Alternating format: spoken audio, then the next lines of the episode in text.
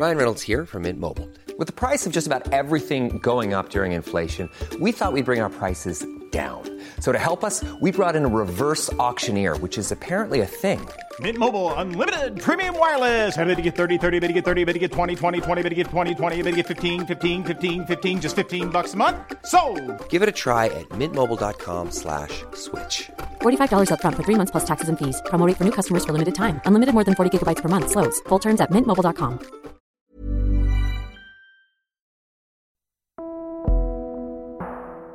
Strasbourgeois, Alsaciens, on est tous un peu détraumatisés du 11 décembre 2018. 3 ans après l'attentat de Strasbourg, 2 victimes qui n'avaient pas encore témoigné ont décidé, elles, de le faire. Ça n'a pas été facile pour elles, il a fallu les convaincre du bien fondé de la démarche, expliquer qu'ils allaient devoir parler dans un micro avec d'autres gens autour. Il a aussi fallu juste avoir le courage le jour même d'assister à cette rencontre organisée dans les locaux de l'association SOS Aide aux Habitants qui les suit dans leur démarche. Mais pourquoi donc parler à nouveau de l'attentat de Strasbourg ? Eh bien parce que tout n'a pas été dit, pas du tout.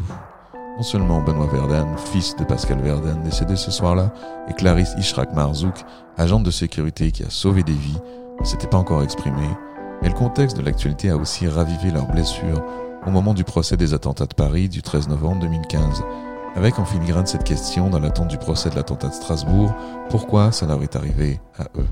Et aussi pourquoi, alors qu'on parle beaucoup au plan national de Nice et de Paris, a-t-on, comme il l'affirme, oublié Strasbourg ?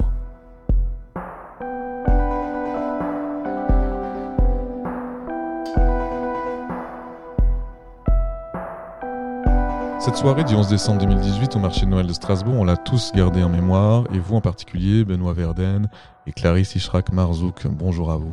Bonjour. Bonjour. 3 années après l'attentat de Strasbourg, on est réunis pour parler d'aujourd'hui et aussi de demain, de l'avenir, de votre avenir. Vous êtes tous les deux victimes de l'attentat. Clarisse Ichrak Marzouk, vous avez ce soir-là mis à l'abri 65 personnes à l'intérieur d'un supermarché du centre-ville où vous travaillez comme agente de sécurité. Comment vous allez aujourd'hui, Madame Marzouk ? Je peux pas dire ça va, parce que l'attentat, c'est toujours là. Hein. On vit avec tous les jours, tous les soirs. Et on fait avec. Depuis 2018, comment vous avez vécu ça ? Le soir même, vous avez dû assurer, vous avez dû contribuer à sauver des vies, vous avez dû accompagner les gens. Mais après, depuis, est-ce qu'on vous accompagne ? Est-ce qu'on vous aide ? Parce que vous avez passé des moments difficiles. Oui, alors... Question, quand on m'accompagne, oui. Alors, tout ce qui est médical, je suis accompagnée par un psychiatre, un psychologue et médecin traitant. Question famille, j'ai mon frère qui m'accompagne depuis cette soirée-là. À partir de minuit, il était là. Jusqu'au jour d'aujourd'hui, il est là. Tous les jours, il est là. Matin, midi, soir. Et vous avez repris le travail depuis ? Non. J'ai repris... Quelques mois après, j'ai repris pendant 3 mois, mais c'était très dur. Et une fois le mois de novembre qui était là, du coup, 2e année, le marché de Noël, le même schéma qui se répétait et c'était très dur de continuer. Et là, c'était la rechute pour l'accident de travail. Et depuis presque 3 ans maintenant, en accident de travail. Vous repensez à cette soirée-là, j'imagine, régulièrement ? Oui. Toujours. Les images, elles sont là. Le sang, il est là. Voilà, on vit avec. C'est tous les jours. J'essaie de ne pas y penser, mais il y a toujours quelque chose qui fait y penser. Du coup, voilà, c'est pas facile, mais on fait avec. Et vous êtes en contact aussi avec des gens à qui vous avez porté secours, encore aujourd'hui, notamment la famille Nachpande, mais d'autres personnes aussi. Voilà, oui. Avec Madame Nachpande, j'ai gardé... Je suis toujours en contact avec elle, avec d'autres victimes, hein, mais surtout Madame Nakhband et ses enfants, parce que c'est cette soirée-là qu'on s'est rencontrés la première fois. Parce que son mari, il était dehors avec une balle dans la tête, le sang qui coule, et qui était encore vivant, en train d'agoniser. Et je la voyais qui était en panique. Quand je suis rentrée, quand j'ai fait rentrer les 65 personnes, et je regardais dehors, et je la voyais en panique en train de courir. Et puis il y a les enfants qui étaient un peu plus loin, qui ne comprenaient pas.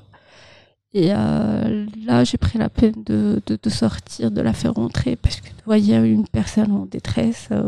Voilà, Du coup, je suis partie la chercher, je l'ai fait rentrer dans le magasin.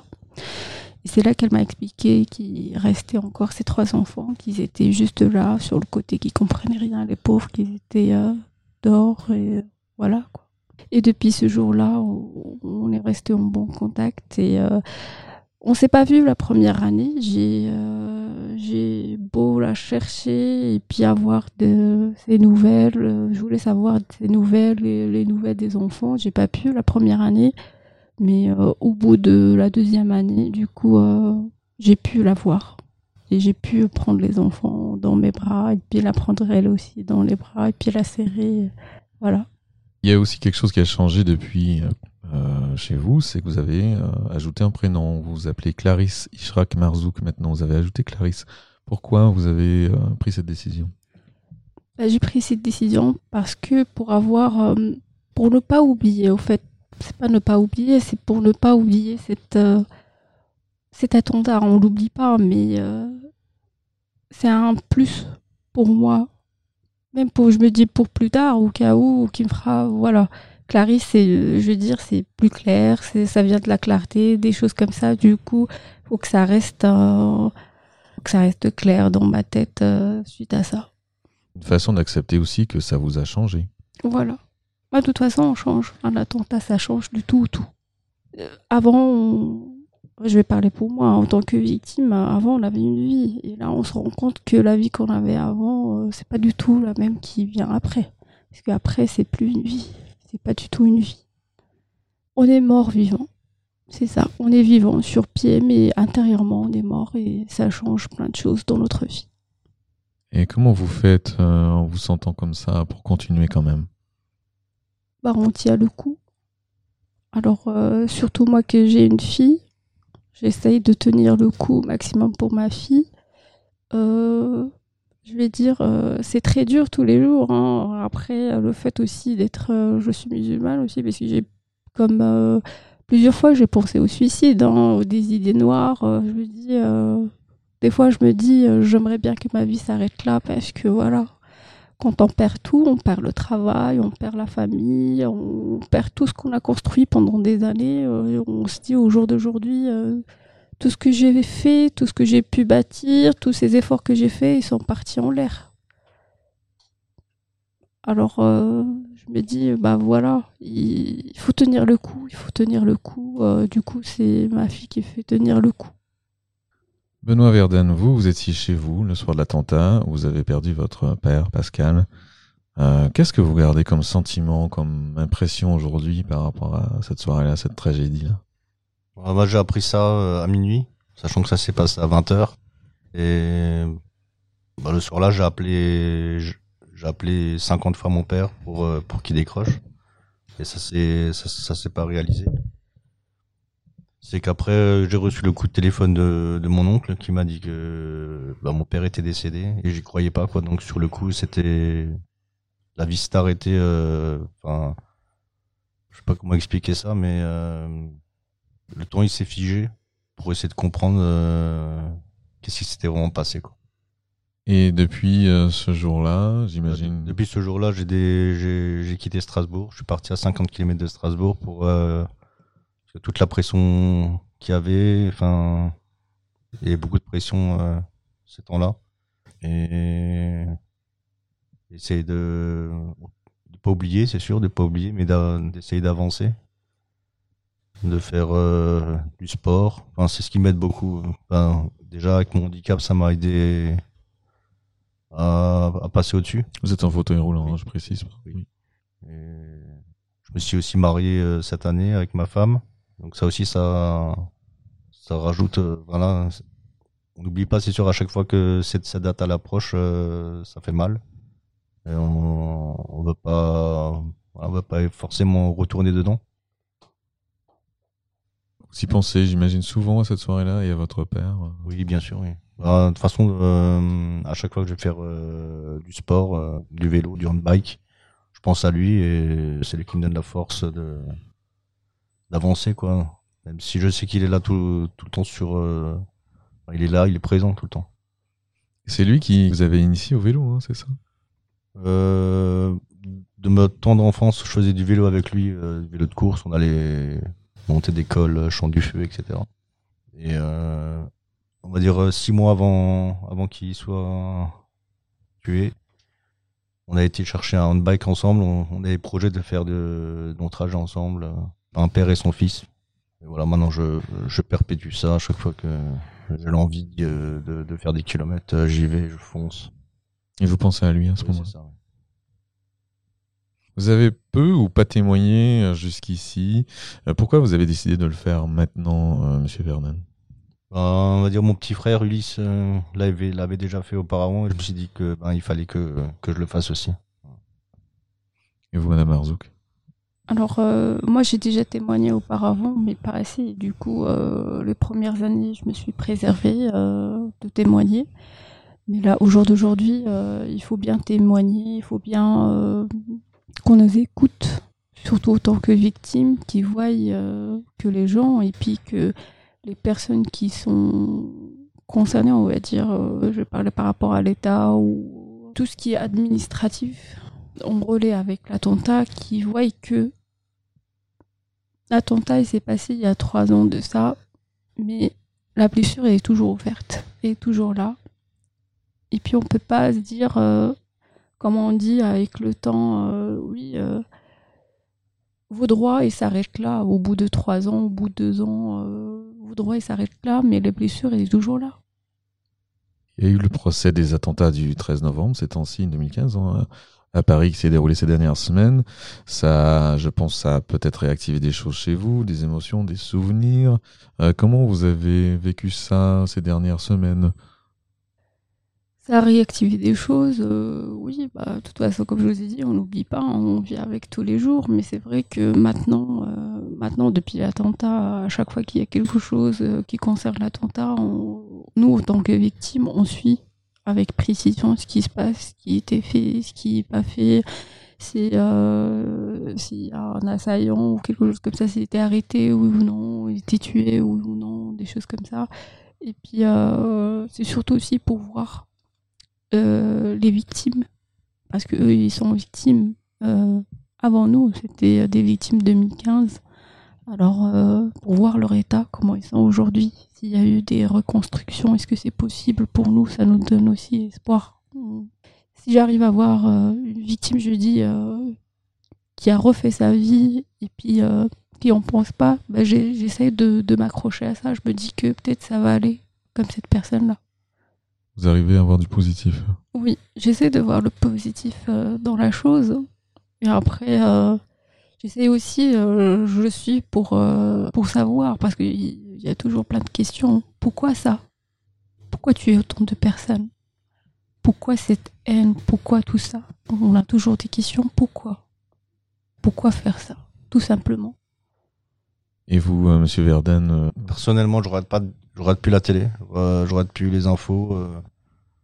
Moi, ce qui me soulage, c'est voilà, je suis un grand joueur de jeux vidéo et je suis dedans, j'oublie, je joue, voilà, je joue mon rôle de joueur et pas de, et j'essaie de penser à autre chose quoi, que de regarder BFM TV H24 quoi. Moi, comme dit, j'ai pas de suivi psychologique. Alors que je devrais peut-être en avoir. Parce que des fois, je m'emporte, je tape dans les murs. Ou... Que vous faisiez pas avant? Non. Quand je pense à ça, je vais sur mon vélo et je vais faire des kilomètres. Je rentre et je suis déstressé. Voilà. Donc vous mettez un peu dans une bulle non médiatique à ce moment-là. C'est ça, ouais. Et puis il y a évidemment un autre procès qui va venir, celui de l'attentat à Strasbourg, qui vous concerne plus directement. Qu'est-ce que vous en attendez? Moi, j'aurais préféré... Voilà, c'est sûr, cette personne, elle a tué beaucoup de monde. J'aurais préféré qu'elle soit encore vivante aujourd'hui pour qu'elle soit jugée. Et bon, après, les personnes qui ont fourni l'arme, tout ça, ils sont aussi relâchés parce que la justice n'est pas assez impitoyable sur ces personnes-là. Et vous auriez attendu quoi si l'auteur de l'attentat, qu'on ne va pas nommer aujourd'hui, s'il était encore vivant? Je sais pas, franchement, j'en ai aucune idée. Et vous, Madame Marzouk? Pour moi, c'était pourquoi. Oui, pourquoi. Oui. Ouais, voilà, pourquoi. Parce que là, vous prenez des vies innocentes qui vous ont rien fait. Pourquoi autant de mal? Pourquoi autant de rage? Voilà, pourquoi? Juste moi, j'aimerais bien qu'on me réponde à cette question. Oui. Et est-ce que vous espérez que le procès, en l'absence de l'auteur, pourra vous apporter quand même des réponses? Je pense pas. C'est surtout que la personne concernée, elle est décédée. Une chose qui est bien, je vais dire, au jour d'aujourd'hui. Et malheureusement, les personnes qui l'ont aidé pour lui donner, pour lui procurer l'arme, ils sont relâchés, comme il a dit Benoît. Et ça, c'est une incompréhension qu'on n'arrive pas à comprendre, nous, les victimes. Alors, on est d'une personne, on lui apporte une arme. C'est très bien que c'est interdit par la loi. Hein. Du coup, ils ont contribué quand même à cet attentat. Et pourquoi on les laisse dehors? Vous avez pu déjà exprimer votre désarroi, votre colère comme ça pendant la procédure, ou parce que c'est vrai que un procès, ça fait remonter des choses. Je pense qu'il y a de la colère. Comment vous faites pour gérer cette colère? Je peux pas répondre à cette question. Oui. Je sais pas. Il y a le vélo. Oui, il y a le sport. Il y a le sport, il y a les amis, il y a la famille qui est là pour nous soutenir. C'est ce qui est le plus important. Les victimes, on est une famille aussi, on s'entraide et c'est important aussi. Vous voyez souvent? On se voit aux réunions. Après moi, je vois beaucoup Mokhtar, H-Bang. On se voit beaucoup. Il était là à mon mariage aussi. Il y a des liens qui se créent. Oui, c'est ça, oui. Oui. Et vous, alors, comment vous faites? Pareil, comme il a expliqué, du coup, c'est vrai qu'on se voit beaucoup avec les victimes. Hein. Je veux dire, moi, avec Madame Nakhband, il y avait aussi Monsieur Scheer, qui était agent de sécurité, c'est une victime directe, pareil. Il y a Monsieur Mostafa Salhan, le chauffeur de taxi, pareil. Et on essaye de parler entre nous, voilà. Sinon, à part ça, à la maison, moi, j'essaie de faire de la peinture. Quand je me sens mal, c'est la seule chose qui me fait un peu décompresser, je veux dire, un petit peu. Quand j'ai envie de dire un peu de morale pour faire, et puis j'ai envie de décompresser un peu, du coup, je me mets à la peinture un petit peu. Et vous trouvez qu'on parle pas assez de Strasbourg au plan national? On a parlé beaucoup de Paris, de Nice, mais est-ce que l'attentat à Strasbourg a été un peu oublié selon vous? Oui, très oublié même. Oui. Oui. Parce qu'à croire qu'il faut beaucoup de morts pour qu'on parle de l'attentat. À Nice, il y a eu beaucoup de blessés, beaucoup de morts. À Bataclan, il y en a eu encore un peu plus. Et sur les terrasses aussi. Et à Strasbourg, il n'y a eu que 5 victimes, mais voilà, c'est pas oublié, quoi. Vous avez l'impression qu'on oublie un peu? Oui, on est un peu... ignoré, on est beaucoup ignoré plutôt. Parce qu'à chaque fois qu'on allume les infos, BFM TV ou les autres chaînes d'infos, on n'entend que ça. Hein. Et vous, qu'est-ce que vous en pensez de ça? Vous m'avez dit, quand on en a discuté un petit peu tout à l'heure, faut pas oublier ceux qui sont partis, vous m'aviez dit. Oui, faut jamais. Moi je le dis et je le mets toujours, on vous oubliera jamais. Ça je le dis tout le temps. Et puis j'ai mis un titre d'une chanson sur chaque fois que je l'écoute, je pense à eux. La chanson de Céline Dion qui dit on vous oublie pas. Et puis cette soirée-là, c'est tous les Strasbourgeois qui étaient touchés. Et ces personnes qui sont parties, il faut pas les oublier. Il faut toujours les faire vivre. Bon, moi, j'y pense à eux. Je les vois presque tous les jours dans ma tête. Je vois les images tous les jours. Mais j'ai l'impression comme nous, la plupart des victimes, que l'attentat de Strasbourg, elle est oubliée et on n'en parle pas beaucoup. Alors justement, on ne sait pas, est-ce que c'est parce qu'il n'y avait pas assez de victimes pour eux, ou bien, en fait, ils évitent tout simplement de parler de Strasbourg, parce que c'est la capitale d'Europe quand même. Et puis il ne faut pas oublier que, comme il y a eu l'attentat de Paris, l'attentat de Nice, il y a aussi l'attentat de Strasbourg, il ne faut pas l'oublier. Et vous dites aussi que ça touche tous les Strasbourgeois, ça a touché le marché de Noël. C'est ça aussi qui est particulier à Strasbourg. Oui, voilà. Du coup, je ne sais pas, est-ce que c'est fait exprès pour ne pas salir, on va dire, le nom du marché de Noël, mais voilà. Il y a eu un drame, c'est passé, Mais il ne faut pas oublier. Pour les victimes, ceux qui sont partis, il ne faut pas les oublier. Et aujourd'hui, Benoît Verdun, quelle image vous gardez de votre père ? Moi, l'image qui m'a vraiment marqué, c'est quand je l'ai vu à la morgue. C'était horrible. Parce que j'ai pu le voir une dernière fois. Bon, j'aurais préféré le voir dans d'autres circonstances, bien sûr. Et quand vous avez envie de penser à lui, au-delà de cette tragédie. Je pense à lui tout le temps. H24, je pense à lui. Parce qu'il est là, il est présent tout le temps. Vous le sentez ? Oui, je le sens, oui. Mmh. C'est un peu spirituel aussi. Mmh. Et vous, Clarisse Ichrak Marzouk, vous avez reçu 2 médailles à la suite de l'attentat, la médaille nationale de reconnaissance aux victimes du terrorisme et aussi la médaille pour acte de courage et de dévouement. Ça a été important pour vous, le moment où on a reconnu votre action, votre courage ? Oui. Du coup, d'être reconnu, je veux dire, c'est au fait un début de reconstruction pour la personne et pour tout ce qui était apporté cette soirée-là.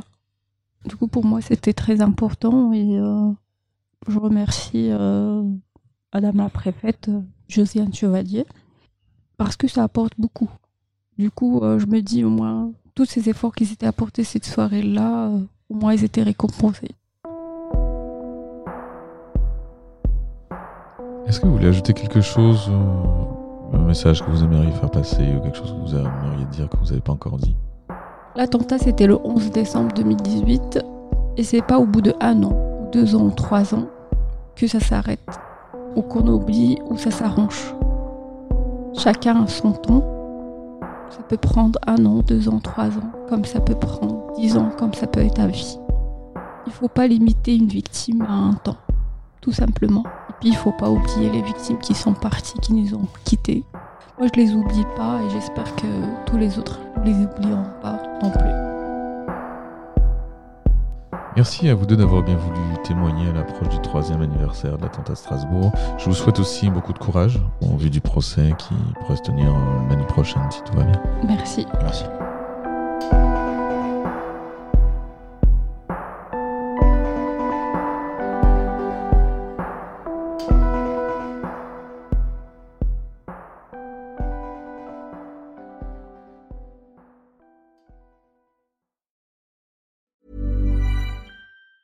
Planning for your next trip? Elevate your travel style with Quince. Quince has all the jet-setting essentials you'll want for your next getaway, like European linen, premium luggage options, buttery soft Italian leather bags, and so much more. And it's all priced at 50 to 80% less than similar brands. Plus, Quince only works with factories that use safe and ethical manufacturing practices. Pack your bags with high-quality essentials you'll be wearing for vacations to come with Quince. Go to quince.com/pack for free shipping and 365-day returns.